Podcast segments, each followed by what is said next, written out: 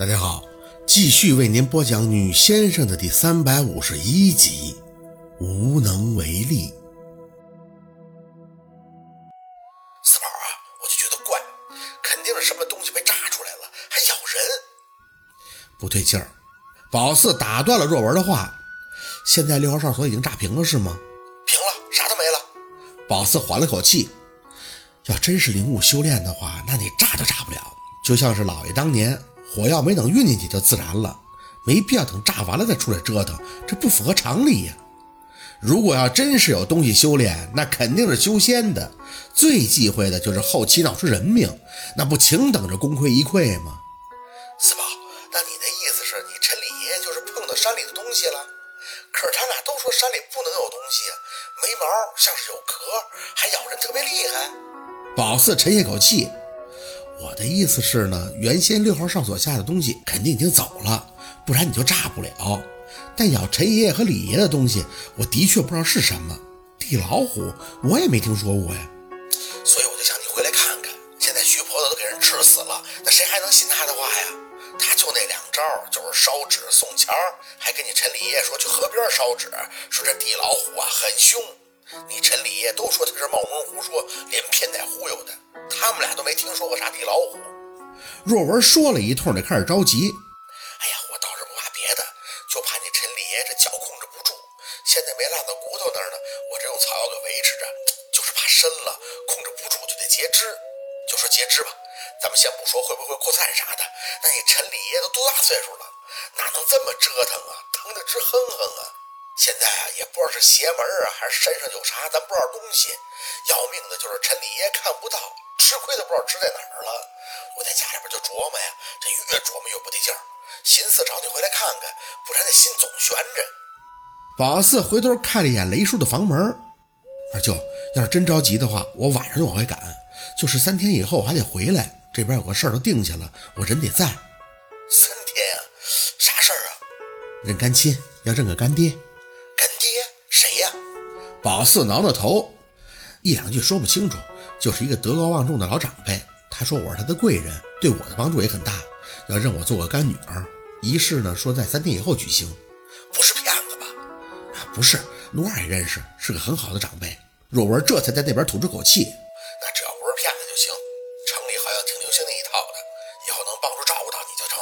三天没事，你先忙你的，我这边呢给你陈李爷弄点草维持着，你等忙完了就记得回来看看啊。好，放下手机时，宝四又多嘴问了一句，二舅，那地老虎的说法是从徐婆那得来的是吗？对呀、啊，他那阵正好给那个指挥员看病呢，我想你离得远，就找他来给你陈李爷看了一眼。他这又请仙又蹦跶的，说是地老虎咬的。我问啥叫地老虎啊？他一会儿说是什么山精啊，最后又说是水怪，反正天上地下的一通白话。你陈李爷哪有钱啊？我找他来给看着一下，他就跟我要了两千。要不是昨天那个指挥员死了，我差点就信了。这个徐婆子被打的呀，捡条命就不错。神经水怪，摇摇头放下手机。宝四在白村村长大，那山有灵气不假，但那都是建国前后的事儿了。破四就破的，他们村都不怎么出先生了，上哪儿还有那么多的山精水怪？闻所未闻呀、啊。在院子里琢磨了好一阵子，想不出个四六的回屋。没等走到桌边，就看着陆佩已经枕着单侧的胳膊扶在那儿了。喝多了，嘿，少见呀、啊！丫头，谁电话呀、啊？这么久啊？我二舅的。说着，宝四看着神色有些微醺的雷叔，指指陆佩：“这是喝多了。”雷叔笑了，点头：“哈哈，跟我比还差点儿。”他招呼秘书喊了院子里巡逻两个保安：“哎，过来。”把二小子给扶进睡。俩人点头，刚碰到陆佩，他就不耐烦地挥着胳膊，嘴里含糊着说着什么不让动。他们俩挺尴尬，雷叔倒是满脸明了地看宝四，没用雷叔开口，宝四就附到陆佩的耳边低声地说了一句：“陆二，喝多了，难受的话进屋缓缓啊。”再扶他就配合了。宝四跟着那俩保安进了卧房，先洗了个毛巾给陆佩擦了擦脸，然后又给他喝了点蜂蜜水，等他呼吸匀称了，这才关好房门，轻手轻脚地走出来。雷叔呢还在饭桌旁坐着，一副等宝四的样子，看宝四出来就指着指着原先的位置：“坐那儿，趁那小子睡着了，叔跟你聊聊体己话。”宝四点头坐下，看着雷叔自己又喝了小半钟以后才张口：“二小子脾气不好是吧？”他宝四远远地瞄了一眼陆培卧房的方向，真不知道他一会儿能不能吐。雷叔，要不你让个人在陆二那看着点吧，我怕他喝多了难受。雷叔点头，手一挥，一个保安模样男人就过去候着了。看宝四心放了，他才像是自问自答一般的说着：“二小子脾气是不怎么样，不了解他的人啊，都说他是目中无人、狂妄。你越说他人品差，他就差给你看。从小玩到大，什么都见识过，也都玩腻了。你问他喜欢什么，他自己或许都不知道。”说着，雷叔双手一摊：“哎，你说可也就奇怪了，我见过太多真正玩坏的孩子，什么吸毒的、烈焰的、飙车的，那浮躁的很。一个圈子里什么样的孩子都有，都说二小子是最坏的一个，可他哪儿坏了？我觉得他坏的很是地方。人聪明就知道轻重，知道什么该做什么不该做，那不然就是白活作死。”说了一通，雷叔看着宝四突然笑了：“呵呵，二小子就是太聪明了，所以就想得多。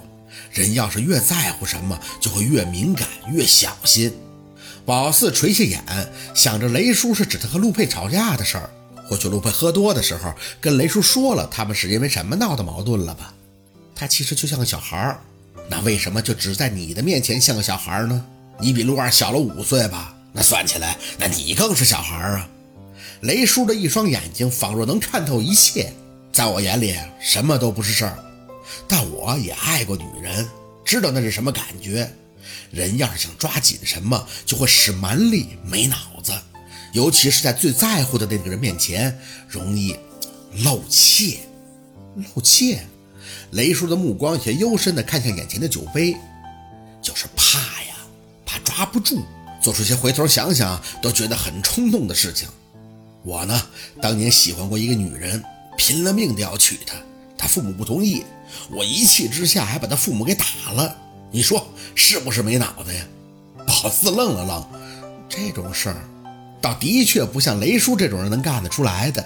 雷叔笑笑，呵呵，我现在想想，有几十种可以解决的办法，可为什么我就做了最无知的一种啊？想当年生意场上，谁想坑我也坑不了，但在他面前，我这脑子就是不好使。谁要是多看他一眼，我都生气，这一生气就吵架。他走还不行，恨不得把他关起来，结果闹了一堆丑事儿，他就逃了。你说他不爱我吗？不是，我们俩是一见钟情，可是最后为什么没能在一起？那就是少了理解。